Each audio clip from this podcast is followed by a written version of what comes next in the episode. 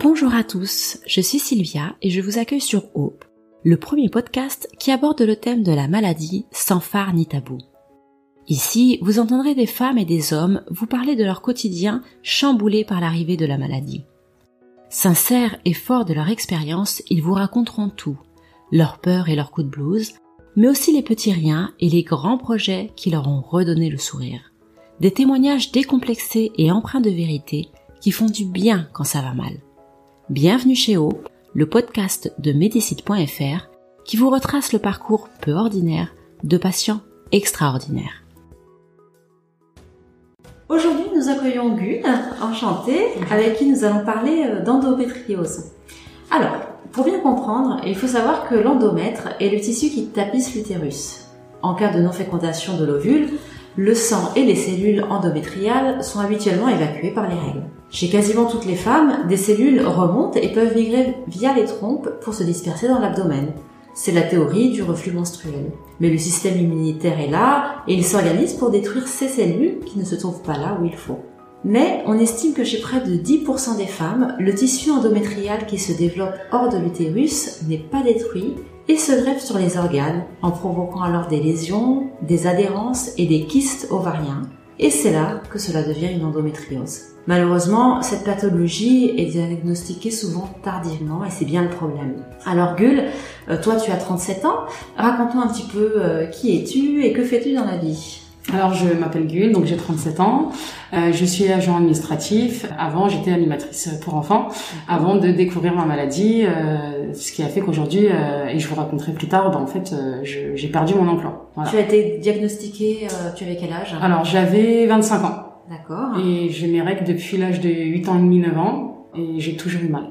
Justement, quels ont été les symptômes et comment la maladie t'a-t-elle été diagnostiquée? Alors les symptômes c'est très simple. Euh, donc euh, pendant les règles, donc euh, au moins 10 à 15 jours de règles et de règles très abondantes, des douleurs dans le dos, des douleurs au moment d'aller à la selle ou au moment d'uriner, mhm. et pour moi dans mon cas des vomissements, des, des, vraiment des crises de vomissement. C'est pour ça qu'on pensait que c'était une gastro au début. D'accord. Donc ça c'est les symptômes. Et cela dès que tu as commencé à avoir tes règles. Oui, exactement, exactement. Donc, très jeune. Oui, très jeune et au début, c'était pas aussi sévère, mais après, avec le temps, euh, ouais, c'était pire en pire. D'accord. C'est pire en pire. Tu as commencé pourtant à avoir des symptômes très jeunes et on t'a diagnostiqué quand même relativement tardivement. Comment ça se fait? Comment ça se fait? C'est très simple en fait. J'ai de la chance, j'ai une maman qui était très à l'écoute, qui m'a emmené euh, tout, presque tous les mois en fait voir un médecin euh, à l'hôpital et à chaque fois on lui disait c'est normal, euh, toutes les filles elles ont leurs règles, euh, retournez chez vous, votre fille est chochotte et capricieuse. Donc du coup, euh, en fait, les gens ne connaissaient pas à l'époque la maladie. Donc du coup, on se penchait pas dessus parce qu'on disait qu'on avait mal pendant les règles. Il y a quand même un médecin qui t'a enfin écouté. Voilà. Donc euh, au bout de plus de 15 ans, euh, là un jour euh, pendant j'avais 25 ans et là du coup j'ai fait un gros gros malaise, j'ai fait une grosse hémorragie. Et là enfin mon médecin qui me suit depuis des années quand même m'a dit peut-être que c'est une endométriose, on va passer une IRM. Et là on a passé l'IRM et on s'est rendu compte effectivement qu'il y avait une endométriose. Et comment on te l'a annoncé en fait? Alors, j'ai eu de la chance parce que je suis tombée sur un radiologue euh, qui était spécialiste de l'endométriose, moi je savais pas. Euh, il a été très gentil, très doux, mais il m'a dit voilà, euh, par contre je te le dis, ton cas est très sévère. c'est même, c'est quand même à un stade très élevé de la maladie, donc donc voilà, enfin il faut, faut que tu fasses attention à qui va te suivre. Et là, et là il m'a dit bon courage. Et tu avais déjà entendu parler de l'endométriose avant? Jamais de ma vie. Jamais, jamais, on m'avait jamais parlé d'endométriose. Et peut-être que même si on en avait parlé, je pense que de toute façon, je m'en serais pas douté de ça. Comment tu l'as vécu? Alors, euh, dans un premier temps, et ça va peut-être peut-être vous, de vous paraître un peu bizarre, mais j'étais très contente parce que je me suis dit ah enfin, ça fait des années que je souffre, je savais que j'avais quelque chose, c'était pas normal, donc là. Euh, on est, on est limite rassuré d'avoir une maladie. Oui, on sait de quoi on souffre. Complètement. On a au moins un nom. Et dans un deuxième temps, du coup, bah, j'étais un peu en colère parce que ça faisait quand même des années que je souffrais. C'est pas des petites souffrances, hein, c'est très handicapant, surtout quand on est jeune. Euh, et du coup, bah, j'étais en colère contre mon médecin parce qu'il il, il pensait que c'était de l'endométriose, mais il en a jamais parlé. Pourquoi tu m'en parles autant d'années plus tard? Enfin, qu'est-ce qui a fait qu'aujourd'hui tu m'en parles plus? Euh, ouais, j'étais un peu en colère sur ça. J'imagine en plus que bah, quand tu étais petite, ça avait dû euh, impacter beaucoup ta vie euh, scolaire. Ouais, ça a impacté ma vie scolaire, mais c'est surtout ce sentiment de ne rien pouvoir dire, mm. parce que à, à, force de nous dire qu'on est capricieuse et chochotte, eh ben on, on, pense vraiment. Donc du coup, bah c'était plus ça qui a été compliqué. Donc tu as découvert ta maladie. Comment est-ce que cela a impacté ton quotidien et peut-être même ta vie professionnelle? Dans un premier temps, donc quand on, je suis allée voir un médecin spécialiste, et là elle m'a dit voilà, écoute, c'est assez grave, il y en a partout, euh, je comprends tes douleurs. Euh, le souci, c'est que euh, là, je suis obligée de, de, de, te donner un traitement qui est assez lourd pour pouvoir un peu assécher toutes ces lésions-là. Le souci de ce traitement-là, c'est que bah, c'est une ménopause artificielle. Donc à 25 ans, c'est un peu compliqué. Euh, on a vraiment tous les effets secondaires. Euh, donc du coup, bah, ça a eu un impact terrible parce que bah, du coup, moi, la fille zen, euh, la fille cool et très souriante, bah, du coup, c'est, c'est, pas qu'on devient plus, c'est, pas qu'on change, mais on est fatigué mm. parce que le, le, traitement est très lourd. Euh, les effets secondaires, bah, c'était, bah, on dormait pas la nuit, euh, et, on a chaud, on a froid, on a mal dans les os, on est tout le temps fatigué. Moi, j'ai encore eu des vomissements. Donc du coup, j'étais une fille qui était tout le temps sur, toujours sur le terrain avec des enfants en plus qui, qui avaient un handicap. Donc au fur et à mesure, bah, j'étais en arrêt. Bah, on perd totalement en fait tout ce côté euh, bah, social du travail, on l'a plus. Malheureusement, bah, on reste à la maison parce que bah, on a peur de tomber dans les pommes dans la rue et puis même on a envie de voir personne parce qu'on souffre. Donc ça a eu, c'est vrai que c'est, un impact qui est très négatif euh, sur sa vie quoi. À ce moment-là en tout cas.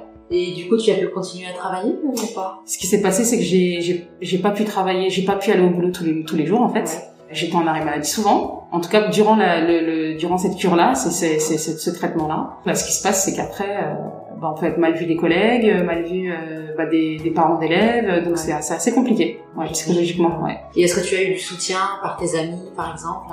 Alors moi, j'ai eu du soutien déjà ma famille, euh, que je remercie encore. Hein. Ils, ils, ont toujours été là, et effectivement, certains amis, mais pas tous. Parce que certains t'ont tourné le dos. Oui, complètement. Euh, ils comprennent pas qu'en fait on, puisse plus sortir comme avant, qu'on puisse plus aller euh, faire une promenade. Euh, T'as changé, euh, voilà. On n'essaye pas d'aller plus loin. Donc je vois que ton traitement, il a eu des gros effets secondaires. Est-ce que euh, il a été décidé de le changer? Du coup, donc, je suis allée voir le médecin. Je lui ai dit, écoute, je peux pas continuer comme ça. Je me reconnais plus. Je suis plus moi. Je, j'ai pas envie, en fait, de, de, rentrer dans une dépression. Ça, ça, ça me ressemble pas. Et il faut faire quelque chose. Elle m'a dit, bah, la deuxième solution, c'est l'opération. Je peux pas te laisser comme ça. Je suis obligée de t'opérer. Tu souffres trop. Et là, du coup, bah, on a décidé, du coup, de, de m'opérer. D'accord. Et l'opération consistait en quoi exactement? Alors l'opération donc euh, consistait du coup à nettoyer ces lésions-là, à retirer euh, certaines lésions qui étaient trop profondes. Mhm. Dans mon cas, le problème c'est qu'il y avait énormément de lésions et les lésions étaient très profondes et les organes étaient collés. Donc normalement, dans la logique des choses, aujourd'hui, les médecins ne touchent pas à un corps euh, où, où, il y a autant de lésions et, c'est, et surtout quand c'est aussi profond. Malheureusement, bah, ce médecin-là, qui n'était pas finalement spécialiste, c'est ce que j'ai appris plus tard, a décidé de toucher. Bah là, du coup, euh, le calvaire a commencé, quoi. D'accord. C'est-à-dire Alors, je me suis réveillée en fait avec euh, donc euh, des donc avec la vessie qui était sondée. Donc ça, en soi, au début, on se dit que c'est rien.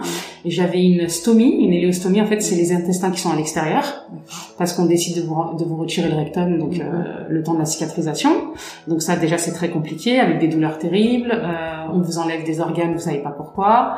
Et ben pareil, on m'a retiré des ligaments. Ma vessie qui fonctionnait bien avant ne fonctionnait plus après. Mais malheureusement, c'est irréversible aujourd'hui. Donc, euh... donc du coup, ça a dû encore plus impacter euh, ta vie au quotidien, j'imagine. Exactement, exactement. En fait, euh, au bout d'un mois après l'opération, la maladie est revenue, quoi. Grosse récidive, parce qu'on n'opère pas autant. Encore une fois je lui en veux, mais je lui, sans lui en vouloir, parce qu'en fait, à l'époque, réellement, on connaissait pas cette maladie-là, donc du coup, euh, les erreurs étaient beaucoup plus fréquentes. Donc je comprends hein, que l'opération a été une étape difficile, et du coup, euh, j'imagine que tu as dû rencontrer de grands défis. Est-ce que tu peux nous en parler un petit peu? Le plus grand défi, c'est de, c'est, euh, du coup, je vous ai parlé de ma vessie. Enfin, la vessie ne fonctionnait plus seule, on avait besoin d'aide, donc du coup, bah, aujourd'hui encore, hein, euh, je me sonde une, je sais pas, à peu près 8 à 9 fois par jour à l'époque, le défi était de se sonder, de d'aller faire une promenade ou d'aller travailler. Et en plus de ça, j'avais encore euh, mon, mon mastomie, donc du coup, il fallait faire tout ça en même temps. C'est, c'est, ça devient même plus un défi, c'est euh, c'est on a l'impression d'être sur un on a l'impression que c'est, un tournoi ou c'est un match de boxe euh, et de et en fait on se bat on se bat contre nous-mêmes mais euh, quelquefois on n'y arrive pas. C'est très très dur parce que voilà, le corps prend le dessus et quelquefois c'est le mental qui prend le dessus. Donc euh, c'est un côté que je connaissais pas. Je pensais pas que je pouvais être battante, forte et, aujourd'hui bah je, je, sais que si, heureusement. En plus j'imagine que ce qui est difficile c'est que c'est un handicap qui se voit pas forcément. Donc les autres peut-être ont du mal à comprendre ce que ce que tu vis parce que quand on te voit, euh, on n'imagine pas en fait, tout ce qui ce qu'il y a derrière. Hein. Tout à fait. Le, le plus dur, c'est ça, c'est que par exemple, euh, bah, pour me sonder, bah, je dois aller aux toilettes. Je vais peut-être rester 5 ou 10 minutes de plus que quelqu'un, euh, automatiquement ça va, t'as mal, t'avais mal au ventre, enfin ils comprennent pas forcément, donc il y a ça, et il y a les douleurs. En fait, ils, quand on me voit comme ça, avec un sourire, avec on se doute pas que derrière, eh ben, il y, a, y, a tout ça en fait. Qu'est-ce qui t'a aidé du coup à, à, surmonter toutes ces difficultés? Déjà, euh, bon bah, comme je disais, le soutien de ma famille. Euh, moi, j'aime la vie, donc euh, ça, ça m'a beaucoup aidé. Et euh, et du coup. je me suis rapprochée d'une association de lutte contre l'endométriose. j'ai su qu'il y avait qu'ils organisaient des rencontres amicales, donc je me suis dit pourquoi pas rencontrer d'autres femmes comme moi? Bah, ça aide beaucoup. Alors l'endométriose est une maladie de femme, hein, évidemment, mais les hommes aussi sont impactés, on n'en parle pas beaucoup. Peut-être que toi, tu, tu le vois euh, au sein de l'association? Moi, je le vois au sein de l'association et je le vois aussi dans ma, dans, la, dans, dans ma vie de tous les jours. Euh, euh, les hommes, euh, c'est une maladie de couple. Les, les hommes souffrent de cette maladie tout autant que la femme. Euh, eux, ils souffrent psychologiquement d'être malheureusement impuissants, de pas pouvoir aider leur femme. Mm. Aujourd'hui, quand une femme elle peut pas avoir d'enfant, par exemple, l'homme il en souffre tout autant. Mais moi, je remercie vraiment euh, les hommes parce qu'il y a énormément d'hommes aujourd'hui euh, qui comprennent en fait que c'est très grave et euh, qui soutiennent leurs femmes. Je le vois.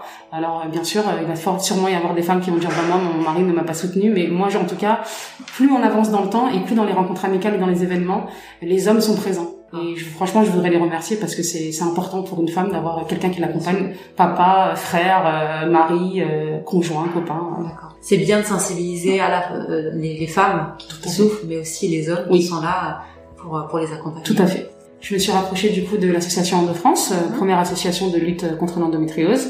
Euh, j'ai participé à des rencontres amicales, à des congrès, des conférences, des tables rondes. Alors c'est rassurant de se dire qu'on n'est pas seul, parce qu'effectivement la personne qui était à côté de moi, bah, elle souffrait tout autant que moi, donc euh, du coup bah, il y a une affinité qui s'est créée tout de suite. Et euh, au fur et à mesure du coup que je participais à, toutes, à tous ces événements-là, bah, j'ai décidé aussi euh, d'être représentante dans ma région. Donc je suis représentante dans, dans le 95 mhm.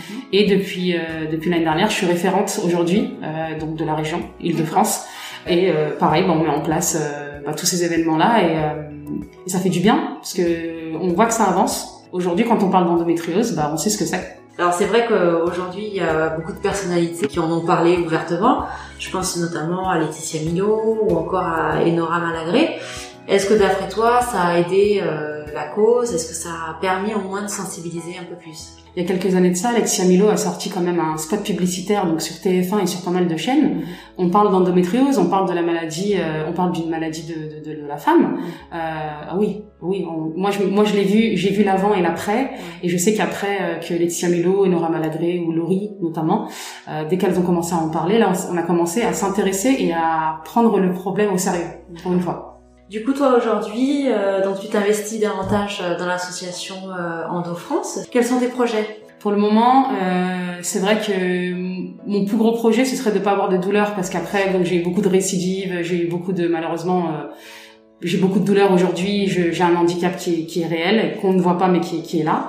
Donc j'aimerais vraiment essayer déjà de, de, gérer ça. Et puis après, pourquoi pas plus tard, bah, essayer de fonder une famille de, de, et, de, et de continuer ma vie si je pouvais euh, gérer mes douleurs, je pense que je pourrais faire beaucoup plus de choses.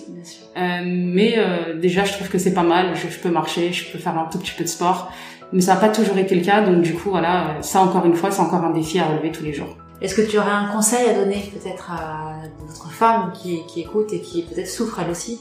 Moi, mon conseil, c'est écoutez-vous. Si on vous dit que vous êtes folle, vous n'êtes pas folle. On sait qu'on sait quand on a mal et quand on n'a pas mal. Et euh, même si avec tout ce que j'ai vécu et franchement c'est traumatisant et tout ce que vous voulez, la vie elle mérite d'être vécue. Après après avoir appris que j'étais malade, j'ai fait de très très belles rencontres et franchement euh, voilà que je ne regrette pas. Euh, donc donc voilà et, et, courage pour celles qui souffrent. Merci beaucoup Gus ton, pour ton témoignage. C'est pas évident hein, de parler de sa maladie. Et puis donc merci d'avoir partagé ton expérience et vraiment je te souhaite bonne continuation. Merci beaucoup.